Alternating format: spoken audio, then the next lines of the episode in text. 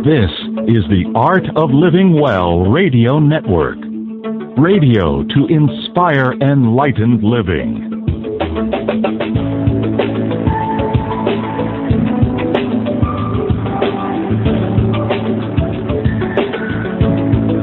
You're listening now to the Honest to God series with Aingeal Rose and Ahanu. Good morning, everybody. Welcome to our Honest to God series show today. This is Aingeal Rose, and my Ahanu is sitting right next to me with playing with the dials. Now, Ahanu, I, I said that because you always say that I'm just a weather person. So, but I do have to say, I do have Aha, to say, you're choosing a different starting. You're really throwing me off my my my plan this morning, aren't you? Because I was going to comment on the weather. well, I'll let you comment on the weather then. Go ahead. no, I've nothing to say because we're in California and it's the same old, same old every Well, single. it's, it's actually not the same. Well, it's cold. It's been cold. I actually closed the window last night. Aingeal Rose, cold, cold. Now come on, 69 degrees Fahrenheit. you know, you've become a Californian. This is what's I know. happening. And I'm not complaining because the sun is beautiful, absolutely. And uh we hum- we bunkered down yesterday, Hana. We did not participate in the Black Friday mayhem. And uh I know, we stayed home and we we worked. Weren't we good little we boys did and girls? work, you know, but we did actually see somebody. I don't know was it on Facebook or somewhere. Somebody sent us a link to the mayhem that was taking I know. place at the the storefronts, the doorbusters as they call them. And my God, the people were actually trampling on top of each other. I know. It was crazy, wasn't it? I know it was crazy. It's insanity, all right. It's absolute insanity. And somebody passed the comment that what would happen if it was actually food that they were looking for? You know, if there was some shortage of food. I mean, here they are going after electronics and fridges and televisions and things. Imagine if it was food. Oh my God, I hate to think of it. However, let's keep our minds positive. Yeah, let's not go there. Mm. However, because we soon hopefully will have a guest who will be talking to us about aquaponics, which is one of the solutions to the food issue, and uh, we'll be happy to talk to him. But Hano, more than that, more than that, you know, last week our listeners may have um, been waiting, you know, excitedly to talk to Penny Kelly, one of our very, very favorites. And uh, we do have to tell our listeners that Penny did have a death in the family, and this is the reason uh, she was not here. She was helping out, and we offer her our sincerest sympathies because um, I've lost a sister myself. I know what it's like. So, but she did agree to come talk to us today, Hano, during this difficult time for her and her family. So we are blessed. We are very blessed to have we her are here with us. absolutely yes, and also uh, our listeners were so disappointed last week. We did, of course, try to engage them as much as we could without the great Penny Kelly, but you know it, there was certainly something missing, and we are so delighted to have her with us today. And we've had Penny Kelly with us several times, of course, in the past, where we discussed consciousness and energy and all kinds of great stuff like her work with Dr. Levengood on crop circles and bovine incisions. And we read avidly her book, The Elves of Lily Hill Farm, and the fact that she has a fantastic learning centre up there in Lawton, Michigan. And for any of you that may have missed those episodes, do do go back on the archives either in Blog Talk Radio or on our own websites at aingealrose.com forward slash podcasts. And we also have them up on World of Empowerment. Now we are changing that format soon so that they will all be in one place. And we will be making an announcement about that soon. But back to Penny. Penny is a writer. She's a teacher, a consultant, a speaker. She's a publisher and a naturopathic physician. You know, when I read her books, Aingeal Rose, I always wonder how she has the time to be able to do all that she does and teach and run a farm and look after her family and work do all everything that she has to do. My God, it's absolutely amazing because the way she describes in her books the day-to-day running of her life, and that includes multi-dimensional travel also and experiments in consciousness and all that. It's just she is amazing. Now, here's the thing though: she has been researching and exploring consciousness, cognition, perception, and intelligence for over 30 years. And six books of her own she has written at the same time as doing all of that. But she also publishes books on the subject of spirituality and health for others. And she has shared with us her experiences of consciousness and the growth of awareness. And the most recent time that she was on, we actually discussed dreams and whether Jesus actually ever really lived or not. That was really, really exciting, and you will find that in the archives. And I did mention that to, to go back on the archives at aingealrose.com. Let me clarify up front that that's difficult to spell because it is an Irish name for angel. And she's here again, our special angel, Aingeal Rose. It's spelled A-I-N-G-E-A-L-R-O-S-E com. So you can use that as an email address also, aingealrose at aingealrose.com to get in touch with us.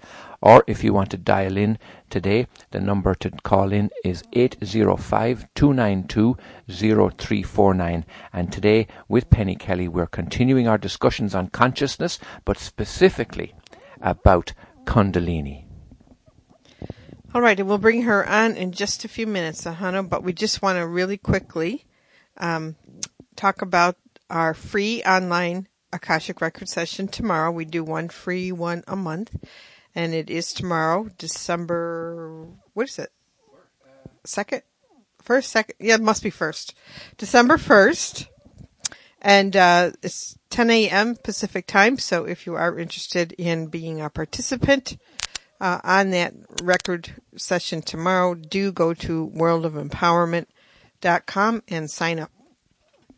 All right, and let's just keep these brief then. How do we can think of some ads at the end, but let's get Penny on so she can get back to her family. Okay, so let's get her there. Hi, Penny, are you there? Can you hear me? Yeah, we can hear you. Can you hear us? Yep, just fine. Perfect. Good morning, good morning. Good morning. So glad you're here. Hi, Penny. Hello. Penny, we really appreciate good. you coming on today. Thank you, thank you. It's been a little bit of a rough week, but um, I, I was telling uh, Hano, I really, I'm kind of grateful for the diversion. I just can't cry anymore. I'm a little bit foggy. Yeah. um, you know, from all the tears and stuff, but uh, I, uh, it's, you know, life goes on. Life moves um, endlessly forward. Right. And uh, I think, you know, I've learned so much just in, I've been here for a month uh, taking care of my sister. And uh, we were sure she was going to make it, but then her heart gave out. And so um, you know, lots of things I've learned about energy and the movement of energy through the body or not, which over the long term results in disease if you don't allow that energy, which is, it's actually feeling, you know. If you can't feel it, it isn't moving. So Penny, it's just that simple. How can you learn any more? I mean, reading your books, it seems like you are just on a constant quest of learning. And even in the difficult circumstances in your family now, you, are looking to learn more about life and about the human body and consciousness. Uh, She's this is what an enlightened being does, Ahanu. They don't just sit on their. I know. It seems like there's no end to our capacity for learning. Yeah. Yeah. That's true. Yes, and I think um, you know it's the it's the the Kundalini is actually the doorway to rewiring the brain, and that when that happens, there's you know I make jokes about it, but you end up with this um, at times and regularly unlimited perception and an an ability to like put things together and this, you know, this uh, kind of learning process. It's different from, I think, a little bit from what I was, you know, doing when I was in grade school and high school. I studied then, and I, you know, and I memorized a lot and um, but what happens when you have a Kundalini experience is that you enter unlimited consciousness. It does rewire your brain instantly. It opens all the circuits. And the result is this eight track mind that is always on, always going, and it, it's like a multi-channel television set and radio mm. all in one. And in in your circumstances there in your family at the moment, and you know, forgive me, I, I don't want to. Uh, as you said, this is this will be a distraction for you. But I'm yeah, I'm trying to get at your your learning that you've done all through the years with consciousness and specifically about Kundalini and that growth of awareness that it has given you. Many many people ask us about death and in your understanding now and in your learning and growth around that the, the, this this death issue what's your understanding from uh, that spiritual perspective now about what's what's really going on um, as far as death is concerned, yeah. Um, I think I would have to say, um, years and years ago, I started exploring the other side, what I called, you know, where did those people go, you know, who died? Mm-hmm. And, um, and I had a, a good friend. His name was Bob Monroe. He wrote some books and, um, and they were about out of body stuff and we would talk and he um and I had both discovered this place um that you know I I don't know what he called I called it the um uh god I can't even remember what I called it but it was this walled totally complete city I guess would be the best description of it place where people lived. And the first time I went there um I you know I I went in through the gates and and I wandered around and I thought you know okay this is this is where the dead are. They don't look dead. They don't act dead. Um it looked like they were in another place that was very similar to earth and they were doing things that were very similar to what was being done by them when they were alive here in our particular dimension mm-hmm. of life. Mm-hmm. And I was so disappointed. I thought, what? It's just more of the same old, same old? yes. And, you know, I was uh, really, I thought this must be a mistake. Um, so, yeah, I left after a while and thought, okay, um, but then the next time I went back to the way station, uh, that's what I called it, the way station. Mm. It was a place on the way to what I imagined was heaven.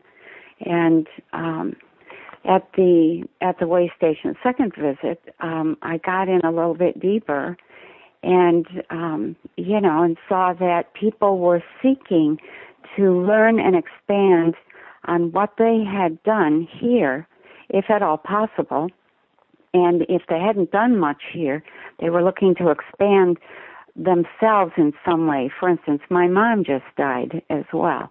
And so, um, you know, I, I had already learned because we have a huge, huge family. Um, and I had already learned that people go to this place. All the people who speak English go to an English speaking place. Uh, that's how it looked to me. Yeah, I um, often wondered about that. What was that? I, I say I often wondered about that, and even more so the fact that many people who have had near death experiences, they all report too that they would see their particular deity. In other words, a Catholic would see Jesus, for example, or a Muslim would see Muhammad. Do you know? And I often wondered wh- why was that the case. So, from your experience, then, are you saying that in lots of ways we we actually carry on the impetus of our consciousness in from this world into that world? Absolutely absolutely. And that was one of the things that um, really, you know, got my attention because I realized that if I didn't do more with my consciousness, if I didn't shift it, if I didn't, um, you know, really work with it, and I was harboring, you know, either hatred or resentment or anger, I would be drawn to places where those kinds of issues could be really serious. Um, I've been in a few places that were just awful. That were I I wouldn't wish my worst enemy to spend one second of time there for any reason. and you end you end up realizing that there are many many worlds out there. We tend to um, gather. Uh, let's say, like when my mom died, um, just recently, she ended up being greeted by uh, her sister and her brother.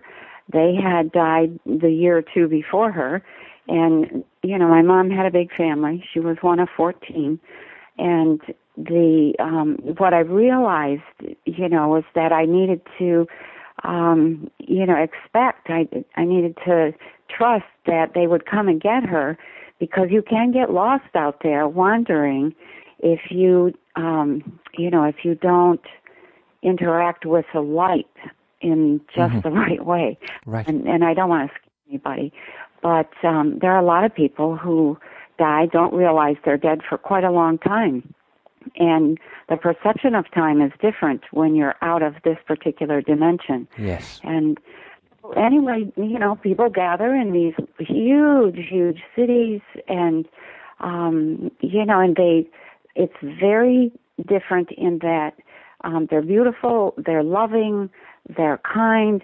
There's still people who have lessons to learn, who are struggling, fighting, you know, with their jealousy or with their selfishness or with their anger or with their laziness or whatever. But everybody gets a job, and so my mother, when she went over, um, the first thing you have to do is heal back to your state of physical perfection, and um, and that may not be the life you just had. And then the second thing after you're fully healed is you will be assigned some kind of work or you will ask for some kind of work and my mother asked to be a messenger. She said she was never a good speaker and she wanted to be able to speak um and and I was just really surprised at that. I was like, "Oh, um yeah, that I suppose that is a, a good place to learn how to be comfortable um, with anybody delivering information and messages. Well, Penny, so let that's me, one small.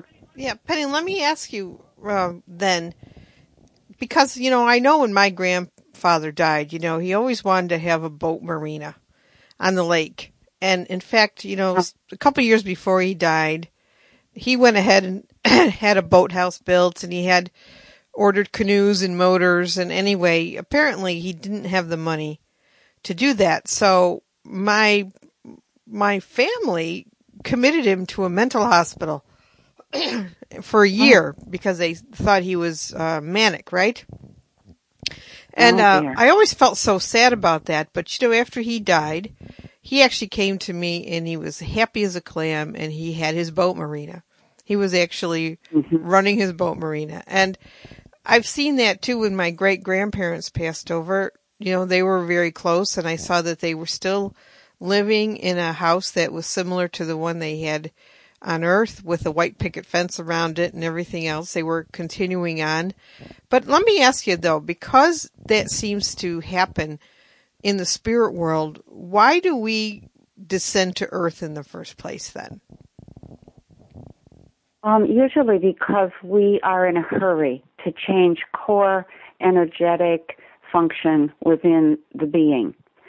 So you can't change very easily in a place where everybody loves you and everybody thinks you're fabulous and everybody nobody um you know says anything or confronts and you don't have to make any different uh, or do anything different in your approach to life and you, if you're not going to change at your core to become a really conscious creator of life and and a someone who manages situations in life with a certain amount of love and trust and etc. A lot of people just react, they blow up. Um, you know, and that still does happen on the other side. People whine and complain a little bit, not nearly as much though. And you know, it, you end up saying, you know, I, I think I you you end up studying your life in great detail every single thing you have ever thought, felt, done, said, wished is stored in your energy system. The um, the stuff that we're made of, this light, is um, almost like a recording medium, and everything you think and do is recorded there in every detail and every nuance.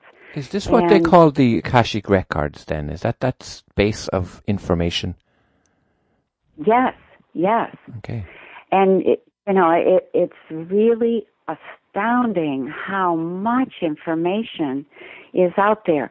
There's a um, there's a theory that you've all heard of, we've all heard of, called the Big Bang theory, and that the you know whatever exploded, that's, and the universe keeps expanding.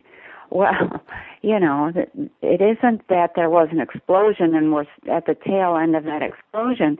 It's that every single individual is able to literally um, expand space and what's called mind space.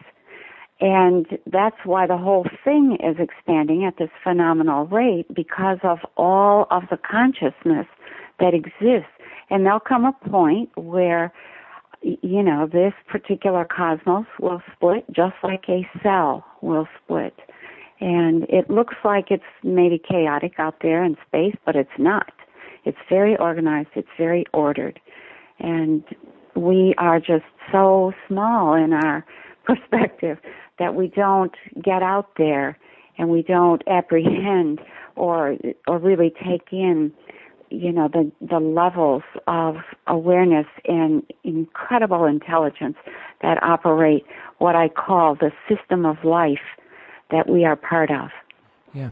So when we, coming full circle now with that and coming back to Kundalini, do you feel uh, and believe that when we nurture that energy of Kundalini, that we actually are aligning ourselves with that greater purpose, that, that Big Bang theory effectively, that we're, we're accessing that recording of all life and we're doing here in this life what we should, uh, what a lot of people leave until the next life to do. Do you understand? Yeah. So, so the yeah, opening of Kundalini. Yeah, the opening of Kundalini then is a is a fundamental part of the success of this life. Really, is that what you're saying? That's true. I think of Kundalini. People ask me all the time, "What is that?" and and I say it's a full spontaneous awakening of consciousness. And they're kind of like, okay. So then I'll sometimes say it's this massive electromagnetic event in the body in which every single um, part of you takes in or has this electromagnetic charge which runs through you, and it is the first step to enlightenment. You enter into the light when you enter into Kundalini. When you have a, you enter into the God state, and and it's not what people think it is. It's this enormous indescribable, intelligent light. And it's on, on a very, it looks like you're in the sky. you know, it looks like you're in among the stars, except that it's absolutely unmoving and silent. And, and these, these stars just, you keep spreading out as you enter into this you your consciousness is like this wave that spreads through the entire um, I don't know, I can't even say universe or cosmos because that is too small a word to describe it. And and what you see, if there's anything to see, there's nothing really, no form to see, but what you see is this immense kind of a night sky blue, dark blue black sky with these billions of little twinkling lights. And those lights are very intelligent and you know at that moment that you are those lights.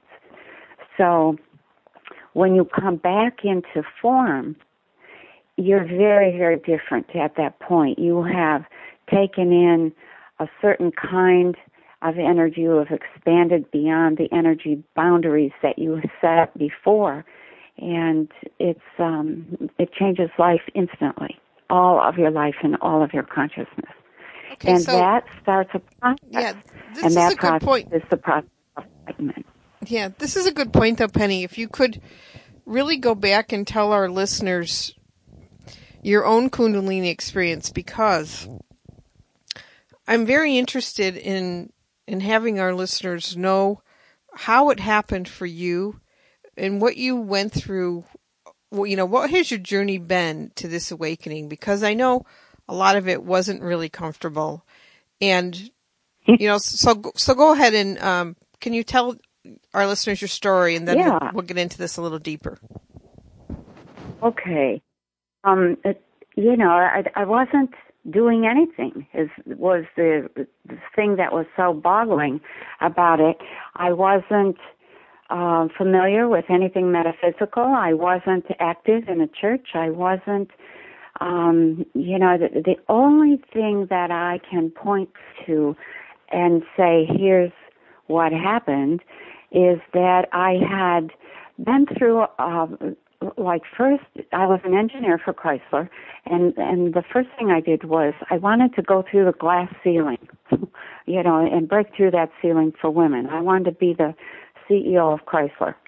So I when I became an engineer, I decided that I was going to get a counselor, a therapist kind of person that would help me break through my boundaries. And um you know, and I called it my uh, six months of counseling, therapy, coaching, whatever you want to call it, um, to reach my power. And, you know, and we were doing some things. I wasn't really comfortable with any of them, but there were a few things that were okay, um, you know, that were useful. And the second thing that was happening at that point in time was that I had, um, I, I guess I'd have to say I lost my kids. I made a deal with my ex-husband. He lived right across the street from me. That my kids could go and live with him for one year so I could finish the last year of college. I was still working at Chrysler. They were going to pay for that last year. And so that was the setup. And, and so I was having nowhere to put my love. And I had this tremendous love for my children that I really didn't recognize until they went to live across the street. And then I ended up moving out by the bay in Mount Clemens, Michigan, and you know, and I fell in love for the first time. And it was a Saturday night. I remember we had been out, um, you know, doing stuff, uh, ordinary stuff over the day. And, um, you know, it, all of a sudden about eight thirty at night. This gets kind of personal here. Um, I looked across the room at the the guy that I was absolutely totally in love with, and there was just this very smoky look between the two of us. And I said to the kids, uh, "You know what, guys? If you want to make some popcorn, because they were visiting that day, um, go ahead. I'm going to bed." And so I went to bed and just barely started to make love. It hadn't even really started, and all of a sudden there was this rumbling sound. And then, and my first thought was, "Oh, the jets are are taking off and landing," because we lived right down the street from Selfridge Air Force Base, and you know those jets would do practice runs, landing and takeoff over and over. And so I thought the jets were taking off, and then it felt like there was an earthquake happening, like the entire room was shaking. And I, you know, there was a curious kind of thing. There was this this rumbling sound that I first thought was jets was getting stronger and stronger, and then this, you know, this earthquake happening, and then all of a sudden there was this blast like a freight train right up the center of me and it, what I say now is that it felt like each, as each nerve plexus was hit by this incoming energy, it just had this massive orgasmic kind of convulsion. And there was just, you know, bing, bing, bing, bing, bing, bing, bing, right up, hit my brain and exploded and I was gone. It was, I was in this place that was absolutely silent. It was um, this, you know, like this blue black sky with these billions of little stars, little twinkling lights, and and one thought, only one thing existed there, and that was I am. And and you know at that moment that you are all that is and that you're made of that light and so is everything else and that light is communicating among and between and with itself. And you know and and it was just this i just hung there for the longest time. Mm-hmm. and, and, do you think penny that that was triggered by love? Or do you think it was triggered by desire? Or what initiated that do you think? I think it was um, a combination. So now let me go back to the therapy thing. One of the things that i had had to face um, you know, in this whole period of time, because um, I got a divorce and then, you know, taking my kids on and, and trying to go to school and, you know, get an education and all this stuff. Um, and there was this, you know, this, this idea that I needed to not be running from the truth of what was in front of me, not be hiding from how I felt. I, you know, and so my whole modus operandi was this um, attitude of being able, being willing to totally immerse myself in the moment and whatever that moment was bringing me. Pain, love, joy, work, laughter, um, confusion, you know, whatever. It didn't matter. I was fully there. And that had become a practice when I got into bed that night and we started to make love, I was fully present. There was nothing else that existed in the world at that moment for me. And, and that is what I think triggered that opening, that allowing of these massive energies to fill me. When those massive energies hit, you know, if if I had never come out of that state, I would never even know that I had ever had a life because in that God state, you are totally unaware that you exist as an individual, that you ever had a body, that there is this thing called planet Earth.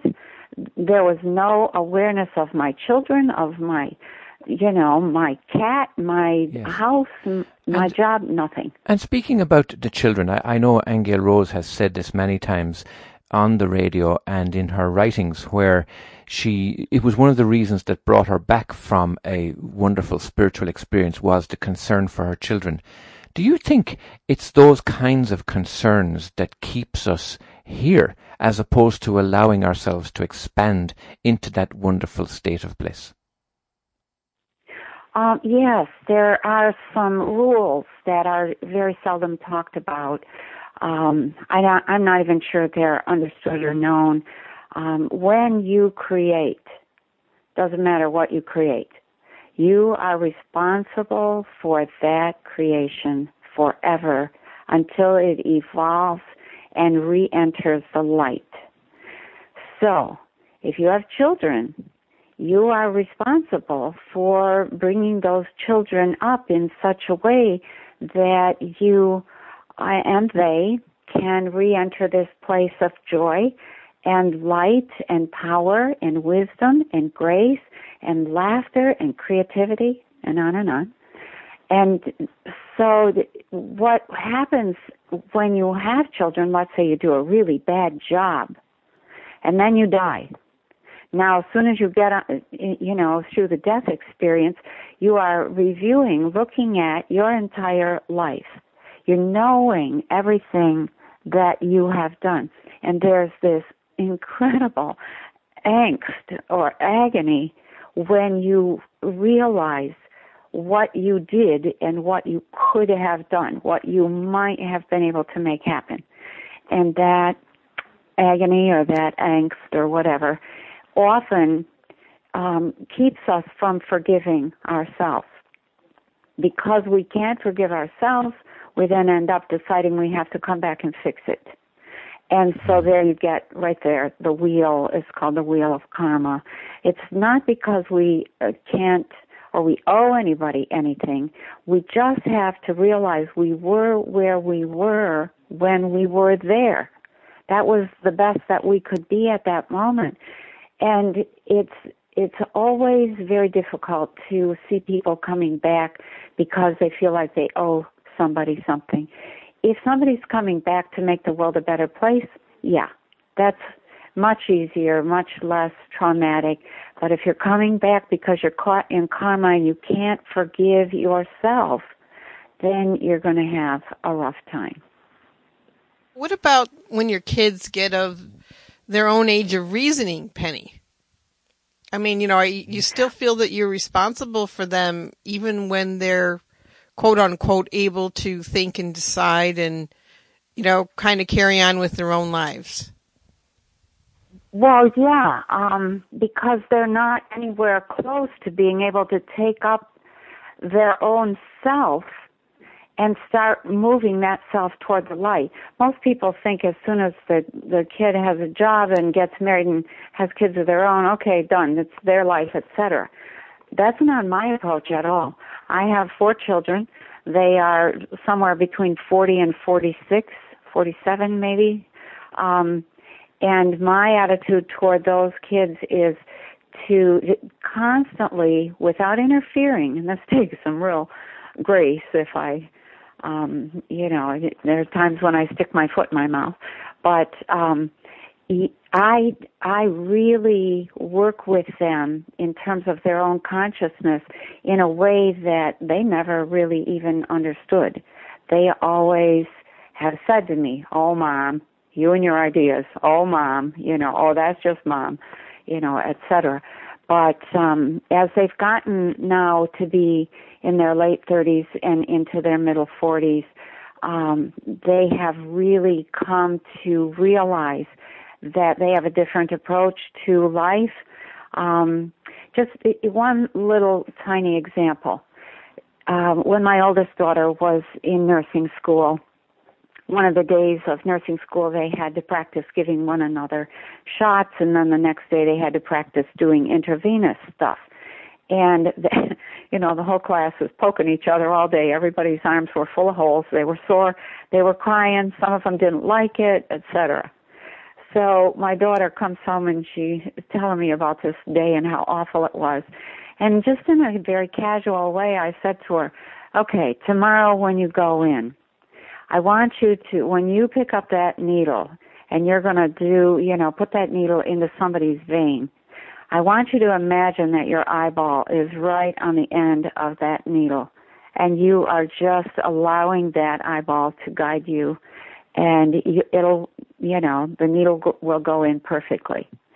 She came back the next day and she said, "Oh my God, what a difference!"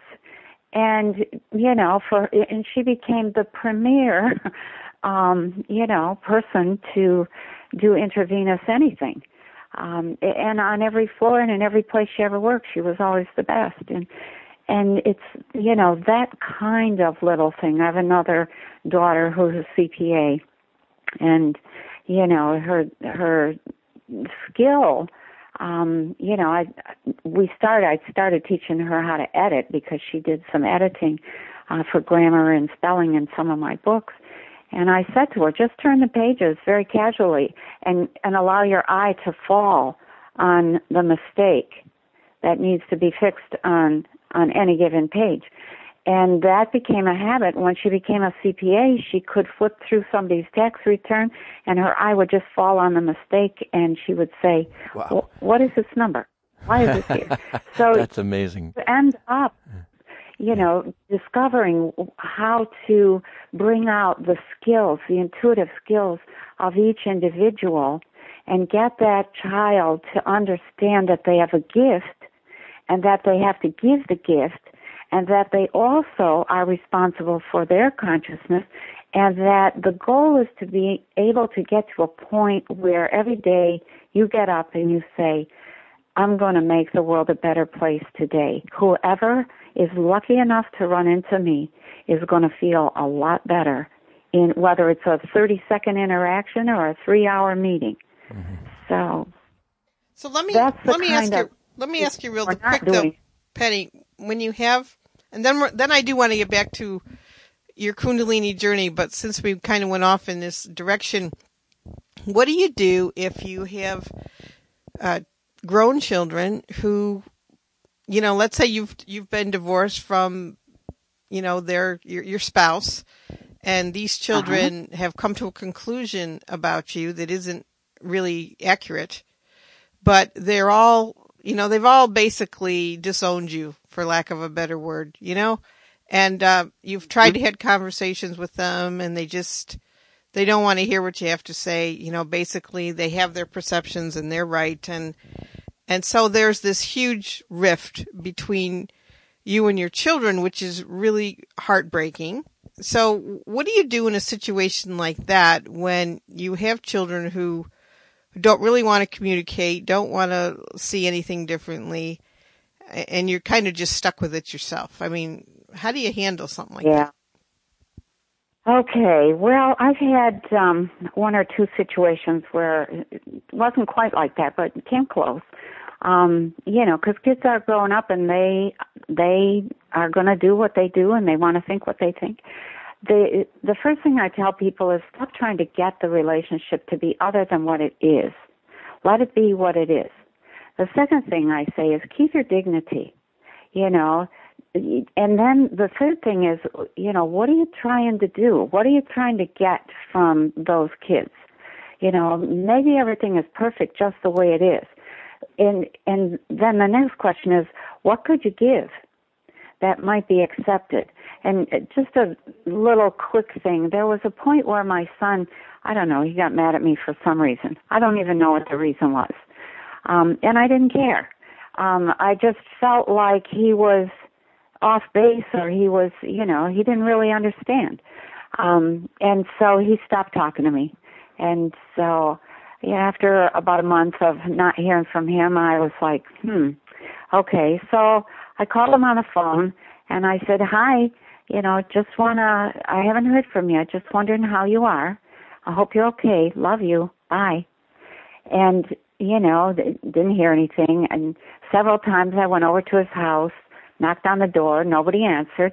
So I'd leave a little note, you know, hi, you know, your aunt and uncle are here for this weekend. If you want to come over, come on. Um, bye, love you. and I just kept extending a very quiet, no pressure hand that left it all up to him and about I think it was seven months later. One day he called me on the phone and and you know, he was chatting away and in the middle of the conversation he said, You know, I was really mad at you and I said, You were? I'll be darned So, you know, I wasn't about to get into that at that point. Yes. The whole thing was that I'm here if you want me. Right. I'm here if you need me. Period.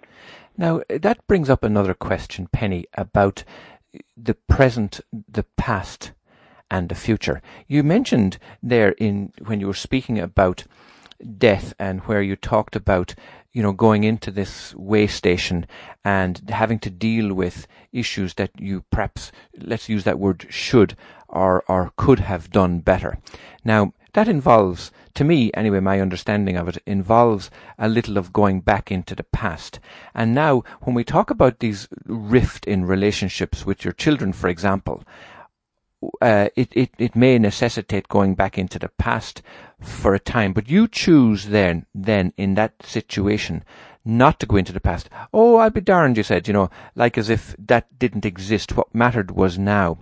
But I'm puzzled by the Kundalini experience, the way you've described it in your books, seems to be an all encompassing past, present, and future altogether and and yet when you describe these situations in in life and in death it seems that you're focused only on the now on the moment. So i'm trying to understand how how does the past play into this? And how does the future play into it if we follow all the guidance that's out there about living in the moment? So what's the right perspective if there is such a thing as a right perspective Hmm, I'm not sure that I grasp. I, I sense that your question is much bigger than I'm grasping. But I'm. Let me say this, um, and then you ask more if you need to ask more. Um, when you, when let me go back to the situation with my son. The moment that we were in that conversation, I needed to stay in the present with him and not be dragging up the past. About three months later, that particular comment came up again, and I very casually said, What were you upset about? And he said to me, I don't even know. And I said, Oh, okay. And and there was no you know, recrimination, no guilt trip, no, you shouldn't be talking to me like that, no, you shouldn't be treating me like that. There was none of that kind of attitude.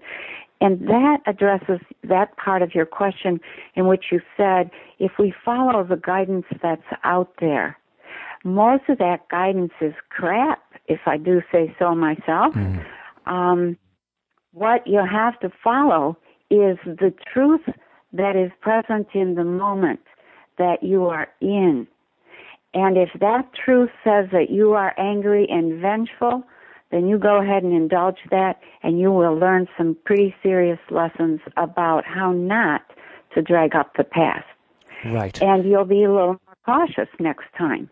Right. And you'll get to a place, eventually we work ourselves into this place where we are willing to roll forward always with joy, always with this sense of it can be handled. It's not the end of the world. And the idea that you have to get angry, you know, if somebody calls you, you know, the B word, if you're a woman and some man calls you the B word, that's a bad thing. You should be very insulted and very angry and, you know, get even. Well, you know, that's just, it's just a word.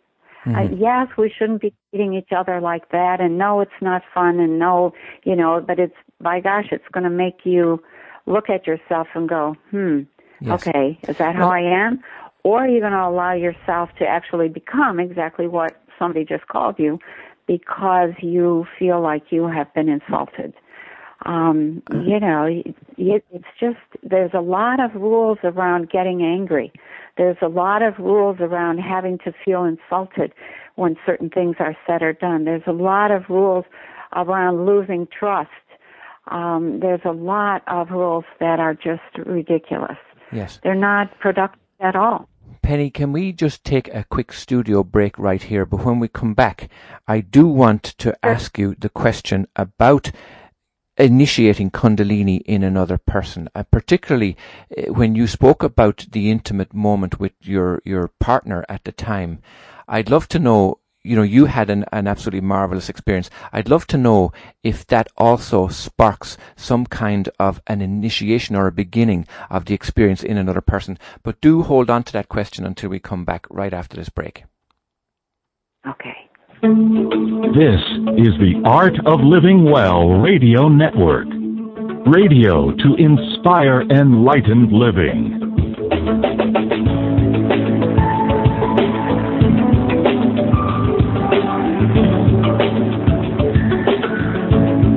The Honest to God series with Aingeal Rose and Ahanu. And thank you very much, everybody. Welcome back to our show. You're listening to Aingeal Rose and Ahanu on the Honest to God series with our guest today, uh, the wonderful Penny Kelly. So, Penny, just before the break, Ahanu was asking a question. I think his question was, when you have a Kundalini experience, does that somehow trigger it in the other person if you happen to be uh, with a partner when it's happening? Uh, no, it doesn't. Um, and this is something that I think it's a it's a great question because it's really an important point. The only way you can have a Kundalini experience is if you open. Somebody else can't make you open, although sometimes when you get into, let me say, somebody can't make you open um, unless you're already open. So let's talk about um, people who go to see a guru and they're hoping for some kind of, you know, aha or enlightenment or something. They're open. And sometimes, you know, just a look, just a look, or just this heartfelt um, wave of love that you put out into the room will open somebody. You don't ever know who, and you don't know why that particular person um, but sometimes that will happen. but for instance, in the intimate moment that I had, um, you know, nothing happened for my partner except that he was like, you know, concerned that I was suddenly absolutely silent, like I was dead, and was worried that something happened. Um, you know, well, that that moment I came back, he was like, "Are you okay?" Let's extend like, that question then to to the children because we were talking about our children just before the break. And uh, when I say our children, I mean children in general, children all over the world, the children of of our of us, our extensions of ourselves, our creations, let's call them. When you have a Kundalini experience, and I'm coming at this now from the point of view of we're all one kind of an approach, d- does it help your children, your creations, in some way. Uh, you know, I asked, does it does does Kundalini get initiated in your partner? And you said no. But when we awaken, in what way does that help or affect our children? Oh, that's um, it it affects our children a lot. I mean, my children, I think, are pretty much used to it now, but the uh, to, to go to a phrase that I use sometimes. When you have when you have created someone, your responsibility is to raise that person, being, child, to the fullness of their own consciousness and their own power. And and so you know I've taken that on, and also with a lot of students and a lot of clients, same thing you know, bringing them into full consciousness, into full power. And what you get away from is all of the metaphysical illusion that's out there. And what you get deeply into is the truth of what's happening right now. And, and a perfect example of that is in the world we have right now. Um, for instance, there's all kinds of stuff moving around the inter- internet, and it's been one disaster scenario after the next. Um, you know, I think the latest one is um, Nibiru and Comet ISON, you know, et cetera, and all the drama of of what's going to happen and earthquake, uh-huh. you know, trouble, name yes. it. So, you know, that is a huge distraction from the real and present issue that we have of Fukushima. That is something that, you know, nobody's paying attention to. There's been a blackout in terms of news from Japan.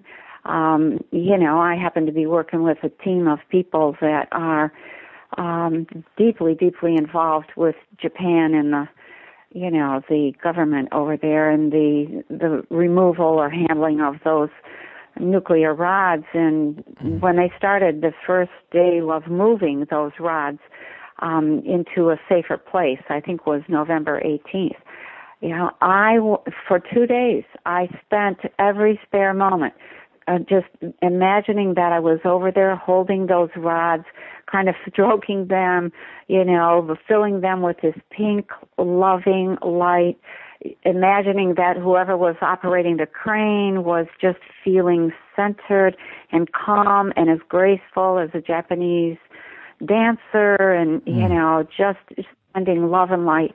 Um, you know, that is the most that we can do here um, at this point but um, you know, we they're they're not going to be finished moving that until December uh, 2014, so mm. another year. And, um, and, and when you, talk you know, about it, talk about these distractions, Penny, because I, a lot of our listeners are in that let's call it a metaphysical or, or spiritual space. They're they're seeking, as we all are, seeking growth and seeking a, a growth of awareness and seeking enlightenment, and we all do get caught up in the in the theories and in the, the the latest news and the latest conspiracies and and all of as you said the the isons right. of this world these stories and when when you say that it's a distraction what is it trying to distract us from? Now, I know you mentioned Japan, but I'm trying to get at the bigger picture. Do you mean in in terms of healing the earth in some way, or or what what is it people are trying to distract us from? Usually from the self. The Right. distraction is from the self. Right. And we have so um, adopted the idea that we need to be entertained and doing something exciting or be, you know, totally distracted by some interesting illusion um, every minute that we aren't paying attention to ourselves. If our life is boring, that means you're not doing what you came here to do. If you have any moment of free time, use that free time to investigate who you are. What do you like to do? What do you not like? Don't sit there drinking coffee and watching TV, um, or drinking beer and watching TV. Um, You know, and and wishing that your life was different. Um, that just isn't going to work. Right. I um you know, I just wish people would it goes like this. First you have to um get yourself in order and then you can begin to put some energy into the family around you if you have family or friends and then maybe you can make a little bit of difference within the um setting in which you work and then maybe you can reach out into the community in which you live or the neighborhood, and then maybe you can have an effect on the greater world as well. But for the huge majority of people, the task is right in the center of themselves, and they haven't begun that. And so everything that they're trying to do out there in the neighborhood or the job or the world is a mistake because they haven't figured out their own truth. You cannot see truth until you're willing to see your own truth. Yes, yes. Now, some weeks ago, I'm not sure if it was the last time you were on the radio show with us, or if we had read it in your book. I'm not sure, but you did say at some point about what radiation is, and when you when you talked about it, you said that radiation was at a higher frequency than us, so therefore that's why it, it, it affects us, it damages us, it burns us, and if we could raise ourselves to the frequency of radiation, um, then then it wouldn't have any effect on us. So, do you think that's where we're probably going as we raise our frequencies? Then these these things like the Fukushima radiation will have no effect on us. I do. I do. I'm pretty certain that the radiation um, it probably would not have occurred if we had, as a mass group of people, entered into enlightenment. Um, we have not done that. We're moving in that direction. We're evolving, and I'm really grateful um, to see signs of that. Um, and I think that as we raise our own frequency and become more and more, um, you know, light, then you know the the goal of enlightenment is to for the body to become you know light we we dissolve into light and and once you do that and this is something that i'm just learning now um once you do that you can manifest a physical body again i mean you can have a physical body um but you also are operating from this body of light and it is a whole different order of consciousness and function. And in radiation, what you get are these huge particles. I, I think they're beta particles, um, you know, that are given off, and they're big and fat and heavy. And they're still small compared to, you know, you can't see them in the air. Um, but if they hit you and they move through the body, it's sort of like a bowling ball moving through pins at the end of the bowling alley. It knocks a lot of cellular function uh, apart and, you know, creates a hole that has to be repaired. And it's a big nuisance for the body. And allowing that kind of thing to move through without damage is a question of how dense you are physically. And when you begin to turn into light, you're not quite as dense physically. Mm-hmm. You can still look like you have a physical body, but it's So- not as dense. So the Kundalini rising h- helps raise the frequency, which moves us into this body of light, and then the these physical issues like radiation doesn't have as much effect on us. Is that more or less a summary of what you're saying? That's it. Right, That's it. That's right. a good. Yeah. Right. Now, sorry, Aingeal Rose wants to ask. Penny, going back to your Kundalini experience, and I know there's lots of ways people can have a Kundalini experience, but yours was spontaneous and very Yeah. uh, all encompassing. And you did go through, you know, a hard time afterwards after that. So can you talk to our listeners about the difficulties of raising Kundalini and um, as well as the gifts that are activated? You know, what's the downside? Okay. Um, I would say that the downside, we'll do the downside first and then we'll, you know, go to the good side. the downside is that when you are fully awakened, you are awake. And there is no sleep after that. You don't drop into this familiar blankness, and that is a big problem. And that lasted for about two and a half, almost three years the the other the next thing I would say the other thing that was right up there with this disturbing, you know, lack of sleep was this immense um activity in the body that was so unfamiliar. Um there would be this rumbling sound and then there would be this heart starting to pound um you know 150 200 beats a minute and and then you'd have this spontaneous orgasm and and this brings up something that I wanted to mention. Let me veer off for just a second here. Um, you know, the whole question about sex and why is there sex? Maybe we should have a conversation about that sometime.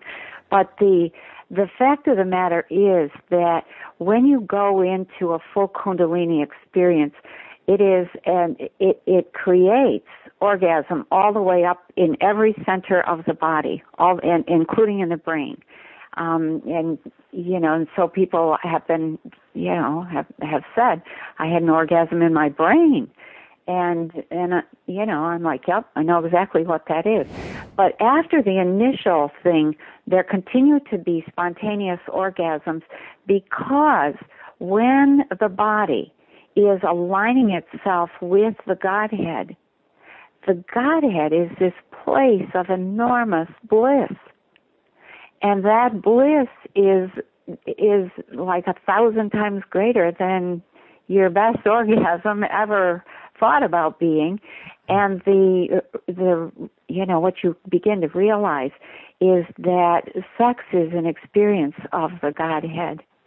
And that when you know like i would be vacuuming or i would be driving or i would be shopping or i would be in a conversation or a meeting at work and all of a sudden this whole set of symptoms would occur.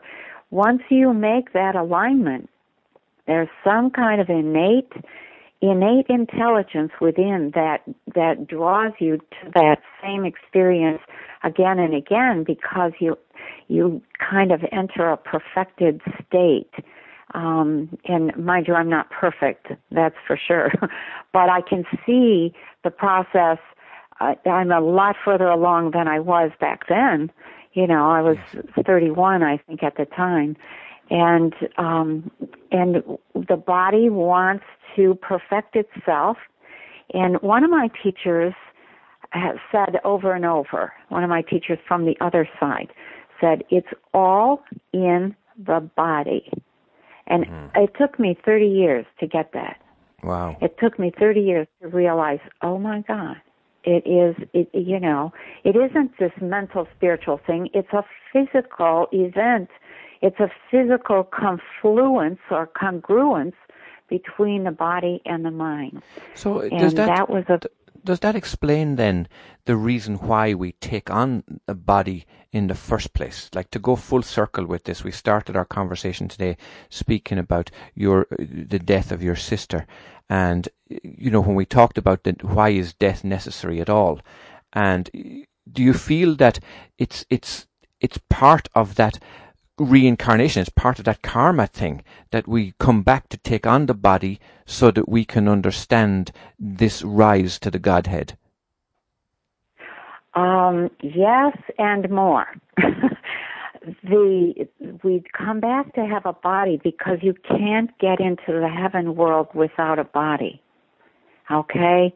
You have to this particular dimension of existence, which I'll call our world on planet Earth in 2013 and all the people and all the animals and all the plants and all the water and all the insects and all of the trees and all the grass and everything, all the houses, every single person living here, everyone has to eventually become light. You can't transform here if you're not here. Duh. Um, you can't, you have to have a body in order to get to full spiritual enlightenment. And one of the things I'm working on my next book right now, one of the things that I do emphasize in that book is, you know, I hear a lot of people talking about, I'm out of here.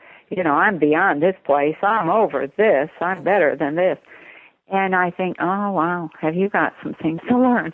Because it's all about the body and the experience here and learning how to become a body of light in yourself. And and then as we do that the earth is you know we have these nuclear meltdowns that there's now three nuclear reactors in Japan that they can't find.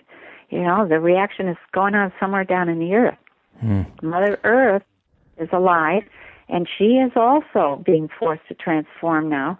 And you know so we're at the on the precipice of becoming either a dead planet or a highly enlightened planet. And yes. um and I, I tell people don't blow off the body. You have to have a body in order to get to enlightenment. Otherwise what have you got to enlighten if it isn't the body?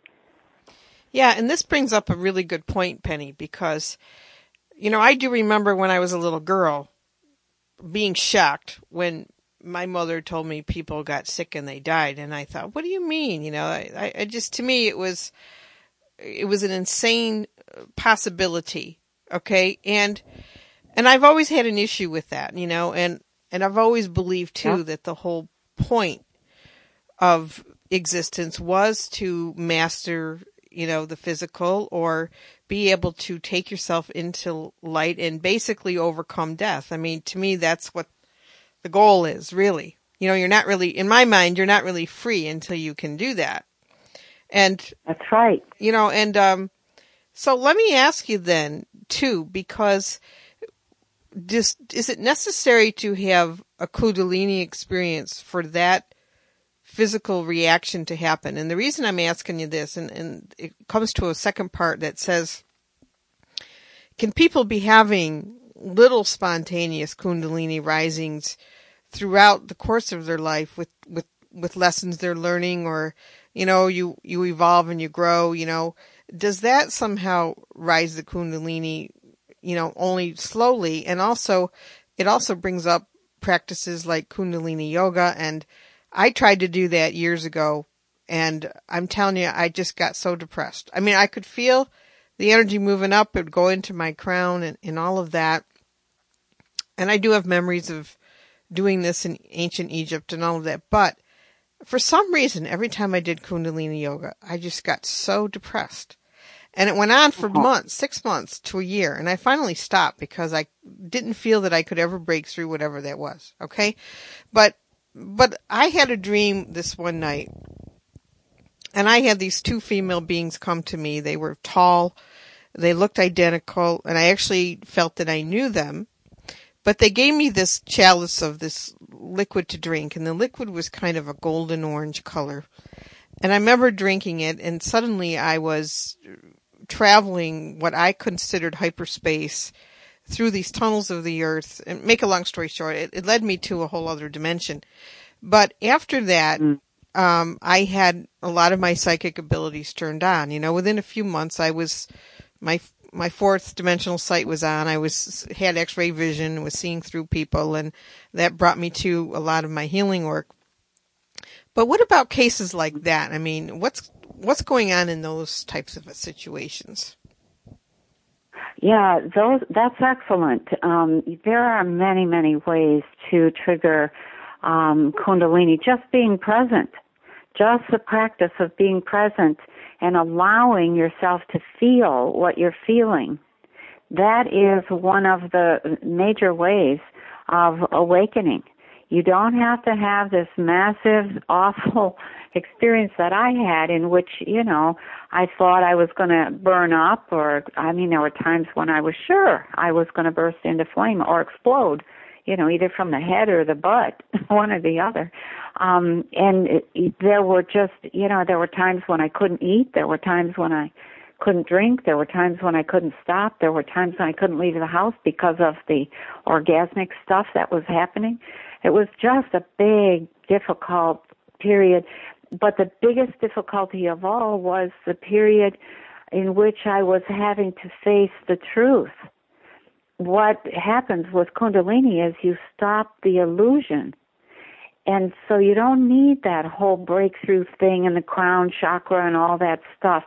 You know, the result of that whole, you know, experience and and like I had or like you trying to get through that crown chakra, the result of that is that you begin to be um, honest with yourself about what you're seeing, what you're surrounded by, who you know, what did somebody mean when they said X, Y, and Z, etc. And you're stopping the whole process of building the illusion and starting to go into seeing the truth. For me, that resulted in the loss of the entire relationship, my house, you know, the the the whole thing just my whole life fell apart. My job, I became dysfunctional. I couldn't stay in one time in one place. So all of that those were the results. And then as I learned how to manage those results, I realized that the experience of Kundalini itself was just leading me to being able to be present and to, you know, to understand that there was a power there that I could use and to start using it. And that's exactly what you did when you drank that orange liquid. You know, that really opened up something within you. And, you know, you can't, there, what is that old saying? There's a hundred ways to skin a cat, or more than one way. Not that I'm into cat skinning, but, um, there's lots and lots of ways to approach enlightenment. One way is just simply fasting, and I don't mean total fasting, I mean just partial fasting, and meditation and exercise. And you do that steadily, you know, there's a story that I could tell about my which I am putting in my next book is is about this, you know, I came right to the edge of the cliff in terms of enlightenment. I was dissolving into light. And I got scared and I backed away. And I immediately started eating again. I started, you know, I stopped the exercise, I stopped the meditation and and backed away from the whole thing, but it was um a pretty powerful experience and you know so there's another way fasting etc sometimes um you know an act of kindness will trigger a huge awakening. And there are multiple awakenings. It's not like Kundalini awakens once and, oh, you're all done. You're spiritually awake. You know, you're all, all better. It doesn't work that way. It's just the beginning of a whole series of awakenings. And so to this day, 30 years later, you know, that Kundalini kicks in every so often. And I have some sort of really spectacular experience, um, you know, and, and it changes me at some level, and I discover new things, etc. Mm. So it's a process. It's Penny, an ongoing process. I, I've I've read your book, The Evolving Human, and it as it is just one fascinating, absolutely gripping read from page to the page, and I'd love to just refer to I mean, I could refer to every single page of this book, but on page 214, you're coming to a conclusion about the evolving human, really. And you're speaking with some of your guide, and they said, they said to you, you're trying to go back to being an undeveloped woman. Move ahead oh. to become an ordinary woman. And then it goes on to say, let me just read these couple of small paragraphs. In a flash, it dawned on me that I was just an ordinary woman that what I had become through my experiences with Kundalini was exactly what an ordinary woman was meant to become. For the first time in what seemed like eons, I remembered that awakening Kundalini was not just a curse, a challenge, or a destiny. It was simply part of our inherent design. We were meant to go from the limited perception and action we thought of as normal to the developed perception and activity that allowed us to see, hear, travel, and act globally. We were meant to develop a whole new view of the workings of reality. In doing so, we would move comfortably from the experience of our reality as a place where things were limited to happening right now, at this moment and in this place, to an experience of reality that was unconfined in time and space. We were meant to continue developing the body mind until we understood that we were part of and in communication with everything that existed. If anything was happening at all, it was happening everywhere, including in us. If we performed some thought or action, its effect was felt everywhere, even across the world. Ours was a reality in which we were designed to evolve. We were not limited to the immediate environment for our entire life, or to action and perception only at this moment and in this place. Now, I loved that little piece because it, it summarized for me what our whole lives were about, really, in the sense of us moving from mediocrity to magnificent, to coin a phrase, that what we perceive as our ordinary lives can in fact be extraordinary in that moment when we realize that there is some wonderful deeper purpose behind it all. Can you comment on that, Penny? Yeah, um, I haven't heard that for a while. Thank you, Ahanu. I wrote that a long time ago. Yeah, yeah. Um, you know, we are designed to evolve, and we are, and we know that, and we are willing to come back here and try again and again and again.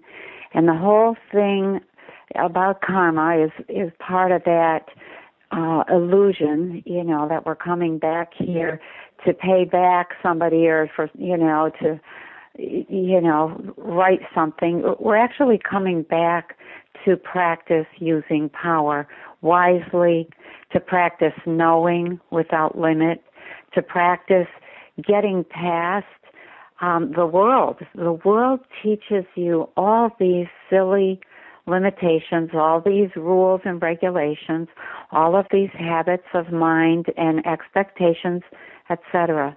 And the world was always known in ancient times as the great Satan. It was the thing that you had to overcome. The teachings of the world were the mistake, and the teachings that came from within the self were the truth that you had to learn to follow if you were going to do that, you had to be willing to walk alone. You had to be willing to speak when no one else was willing to speak the truth. You had to be willing to take a stand. You know, that's just, um, it's not happening very often. It's not happening enough in our world and, and every single person has to eventually come to this place of waking up, taking a stand, taking action, falling in love with the self, with the body, nurturing the body, whatever it is. You know, everybody's body is different and nobody's really quite happy with theirs. But, you know, they're all very beautiful. And, and that is what we are here to learn to celebrate. We are multidimensional beings and we are not limited to this time and this space. And, you know, I was, just this morning I was thinking about some knowing that I have and and seeing the future and thinking, oh, this will be interesting to watch.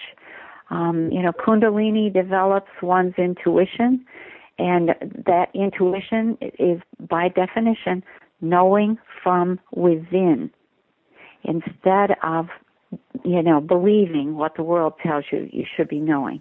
Yeah. You know from within. All right. In the unfortunately, again, we're running out of time. So Penny, you know, this is obviously a continuing saga with us. Okay. But, but, um, what I wanted That's to say is, I... is, is like a few weeks ago, we actually did an Akashic group on Kundalini and we, we asked Source its definition of Kundalini and it immediately said it's called the path of courage. And I thought mm. that was such an interesting answer. I mean, it did go into uh, a lot of what you're talking about as well in terms of, you know, I, I think from my own experience, religion has so thwarted the whole idea of how important the body is because being raised Catholic, especially sexually, yeah. you know, it, it, was all about yeah. avoidance, avoidance, denial, denial. Don't, don't like your body. Don't, don't explore the body. It's, uh, yeah. in fact, some of these ET channelings that are coming through, uh, are, are saying, oh, well, your body's just a container that you're using. And, and I, for some reason, I, sh- I just shrink up at that phrase. To me, it's just so degrading, you know?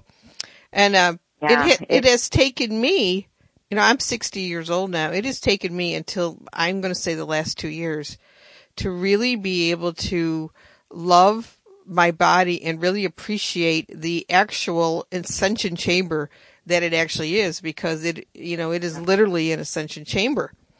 And Yes, it is. You know, so I think people, they are, they're so distracted, especially now with money and loss of jobs. And certainly I would love to have a conversation about sexuality because it seems to me, you know, that we're all stuck in, in that lower form of sex and we don't even realize that you can have sex with every single uh, level of reality along the way, every single chakra uh, up to, up to the brain. And I've had some of those experiences and, you know, but people seem to be only stuck in the physical act of sexuality. So in our last few minutes, I know I just said a mouthful, but, you know, we, could you comment on any of that? You know, I think we need to have a conversation on sex nationally as well as maybe globally. Um, there's, I've spent the last year studying the history of the world and religion and the effect of of religion, the goddess religions, etc. And way back, and you know, it's um, it's pretty clear that religion is a control mechanism and it is really destructive. That is not to say that you should not believe in God or a higher source. That is not to say that you should you know, run out and and abandon your church if you really like the people and you know and the messages, or maybe you know it's the only time you get to sit down for the whole week um, and just relax and not have to interact. Um, or, or, or, but um, if you're not developing along the lines of truth, then the religion is not going to do you any good. And you know, you're right. There is a whole conversation there around the sexuality um, and consciousness of wisdom and power. And um, you know, I just I think we at some point we're going to have to face that whole sexual thing, and really rethink it, rework it, and reteach it. All right, we do have to begin our little winding down process here now, and I'd like to just remind our listeners that we've been speaking with Penny Kelly, and Penny can be contacted at pennykelly.com. pennykelly.com. And uh, we will ask you to give your contact details again when I come to the end of this. I'd like to do a little summary of what we've talked about today, Penny. We covered the way station. You described that way station so wonderfully and how we heal back to our state of perfection and we we covered the whys of life and death and you mentioned about that place in spirit where all things are recorded. Uh, we put our name on it as the Akashic Records, but the fact is that every every thought and every every uh, event is recorded for all life everywhere. And we spoke a little bit about the Big Bang Theory, the awakening of Kundalini, and you spoke about your particular experience reaching for power, immersing yourself in the moment. And we talked about the past, present, and future of that. And then you spoke really beautifully about being responsible for what we create and that wheel of karma and how our children are on their own spiritual journey, but yet we're responsible also for them, for that spiritual approach, really. The, the spiritual approach to child rearing is what you covered. And then you said that we should leave our relationships be what they are and stop trying to manipulate and maneuver them. And we talked also about opening Kundalini in another person and your particular experiences around that, all those metaphysical illusions. We talked about raising our frequency and the hows and whys we would do that. You covered the Fukushima radiation. You talked a little bit about boredom in life and why people are bored and what they can do about it. And the process of manifesting a body of light and then you did go into some detail, although our time is really not enough to cover such a wonderful subject, but you talked a little bit about the downside and, of course, the upside of Kundalini rising. And then, just in the last short while, then we talked about the necessity for a body, we talked about sexuality, religion, power, control, and consciousness. Now, that has been an absolutely wonderful conversation today. We should schedule uh, discussion on sexuality, and uh, we will just arrange that with you separately and privately off the air. So, we would like to say a huge thank you to you, Penny. Under your present circumstances there in Lawton, Michigan, we really appreciate you coming on today. Penny, could you also tell our listeners how they can contact you and also the name of your new book and when you expect it to be finished? Uh, okay, you can contact me at www.pennykelly.com or my there's an email info at pennykelly.com and um, I am working on volume three of Consciousness and Energy. It's Consciousness and Energy, volume three. That'll be the third book in that series, which is a study and research of various aspects of consciousness. Um, and I expect, I'm hoping that it will be done out and published by next May, the end of May. I am working on it now. Sometimes I get delayed. Um, sometimes I get a, you know, I had a schedule, but that doesn't happen very often. But I think by May it should be in print, which is kind of a ways out there yet, but, um, you know, that's actually to say it's on Amazon shelves and available, that's uh, it's a piece of work to get all that together. All right, thank you so much, and Penny blessings to you and your family, and even your sister now as she's on her spiritual flight. And uh, we will be in contact, and we appreciate you coming on. We love you very much. So have a blessed, uh, blessed, blessed day, uh, Penny. Thank you. Thank you, Penny. Right. Thank you, Penny, indeed. Okay. Blessings to both of you. And the same to you. All right, so to wind down now, let us just announce a couple of little things. We we do have a nice announcement coming up for you next week, but our sponsor this week is Twin Flame Hosting, consciously hosting your spiritual website since 1993 at twinflamehosting.com. And if you would like to sponsor an episode or the full Honest to God series, contact us at Aingeal Rose at aingealrose.com. Now, remember our free group Akashic Records online tomorrow morning and uh, 10 a.m. Pacific time is when it's on. More information at worldofempowerment.com. And that brings us to the end until next Saturday at 8 a.m. Pacific time. We send you our love, our blessings. Thank you for listening to Ahanu and Aingeal Rose on the Honest to God series.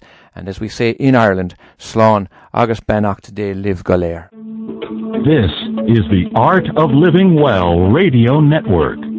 Radio to inspire enlightened living.